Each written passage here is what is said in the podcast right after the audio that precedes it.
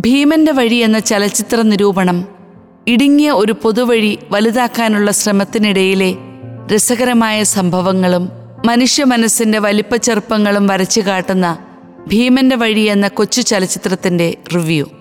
വേറിട്ട അവതരണ രീതി കൊണ്ടും കഥാപശ്ചാത്തലം കൊണ്ടും വ്യത്യസ്തത പുലർത്തിയ ഈ ചിത്രം രണ്ടായിരത്തി ഇരുപത്തിയൊന്നിലെ ബോക്സ് ഓഫീസ് ഹിറ്റ് ചാർട്ടിൽ ഇടം പിടിച്ചിട്ടുണ്ട്. തമാശ എന്ന ഹിറ്റ് ചിത്രത്തിന് ശേഷം അഷ്റഫ് ഹംസ ചെമ്പൻ വിനോദ് ജോസിന്റെ തിരക്കഥയിൽ സംവിധാനം ചെയ്ത സിനിമയാണ് ഭീമന്റെ വഴി. കുഞ്ചാക്കോ ബോബൻ ജിനു ജോസഫ് സുരാജ് വെഞ്ഞാറമൂട് മേഘ തോമസ് ഭഗത് മാനുവൽ തുടങ്ങിയവരാണ് മുഖ്യ കഥാപാത്രങ്ങൾ. ഭീമൻ എന്ന് പൊതുവെ അറിയപ്പെടുന്ന കുഞ്ചാക്കോ ബോബന്റെ കഥാപാത്രത്തെയും പേര് സൂചിപ്പിക്കുന്ന പോലെ ഭീമന്റെ വഴിയെയും ചുറ്റിപ്പറ്റിയാണ് കഥ നടക്കുന്നത്.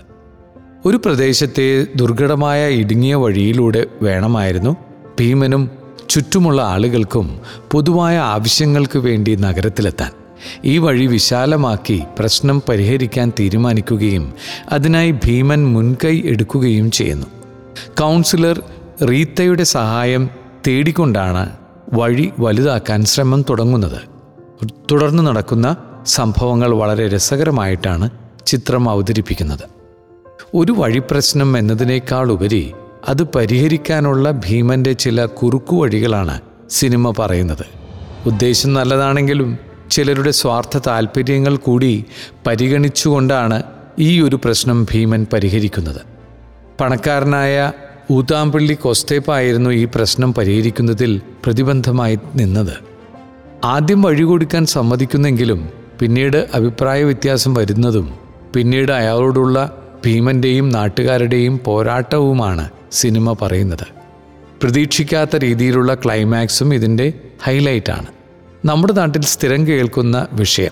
പക്ഷേ എങ്ങനെ ഇത് വ്യത്യസ്തമായി സിനിമയിൽ കൊണ്ടുവരാമെന്ന് കാണിച്ചു തരികയായിരുന്നു തിരക്കഥാകൃത്തും നടനുമായ ചെമ്പൻ വിനോദ് ജോസ്.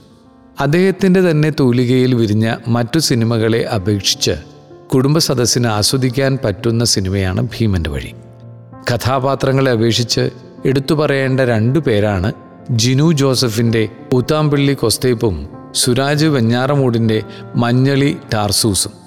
കോട്ടും സ്യൂട്ടും അഴിച്ചുവെച്ച് ഒരു നാട്ടിൽ പ്രദേശത്തെ കൗശലക്കാരനായ പണക്കാരനായി വന്ന ജിനു ജോസഫ് തന്റെ വേഷം വ്യത്യസ്തമാക്കി. സീരിയസ് വേഷങ്ങളിൽ നിന്നും അല്പം ബ്രേക്ക് എടുത്ത് വീണ്ടും നർമ്മഭാവത്തിൽ അഭിനയിക്കുന്ന സുരാജിനെ നമുക്കിതിൽ കാണാം. ഒരു നുണ എങ്ങനെയാണ് സത്യമായി മാറുന്നതെന്ന് ഈ ചിത്രം കാണുമ്പോൾ മനസ്സിലാക്കാൻ സാധിക്കും. പൊതുവെ മാന്യൻ എന്നറിയപ്പെടുന്ന ടാർസൂസിന്റെ അഭിപ്രായത്തോട് യോജിക്കുന്ന നാട്ടുകാർ അവസാനത്തെ അയാളുടെ നുണപറച്ചിലും സത്യമായി തന്നെ വിശ്വസിക്കുന്നു.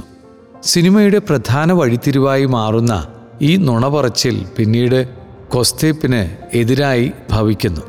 ചിത്രം അവസാനിക്കുമ്പോൾ ആരുടെ ഭാഗത്താണ് ശരിയും തെറ്റുമെന്ന് നമ്മൾ ചിന്തിച്ചു പോകും. ഭീമന്റെയും കൊസ്തേപ്പിന്റെയും നാട്ടുകാരുടെയും പൊതുവായ ആ ഇടുങ്ങിയ വഴിയിലൂടെ മനുഷ്യനിലുള്ള ഇടുങ്ങിയ ചിന്താഗതികളെയും പ്രേക്ഷകർക്ക് മുന്നിൽ ചിത്രം തുറന്നു വയ്ക്കുന്നുണ്ട്. ഭീമന്റെ സ്ത്രീകളോടുള്ള മനോഭാവം ചെമ്പന്റെ മഹർഷി എന്ന കഥാപാത്രത്തിന്റെ ഭാവി ജീവിത പങ്കാളിയിലേക്കുള്ള വഴി എന്തും കൈയടക്കാനുള്ള കൊസ്തയ്പിന്റെ കൗശലഭാവം എല്ലാം തന്നെ ചിത്രത്തിന്റെ രസച്ചരടുകളായി നിൽക്കുന്നുണ്ട്. ചെറുതും വലുതുമായ എല്ലാ കഥാപാത്രങ്ങൾക്കും വേണ്ട രീതിയിൽ പ്രാധാന്യം കൊടുത്തുകൊണ്ടാണ് ചിത്രം മുന്നേറുന്നത്. ഒട്ടും ബോറടിക്കാതെ കണ്ടിരിക്കാവുന്ന ഗ്രാമീണ പശ്ചാത്തലത്തിലുള്ള ഈ ചിത്രം ആമസോൺ പ്രൈമിൽ ലഭ്യമാണ്.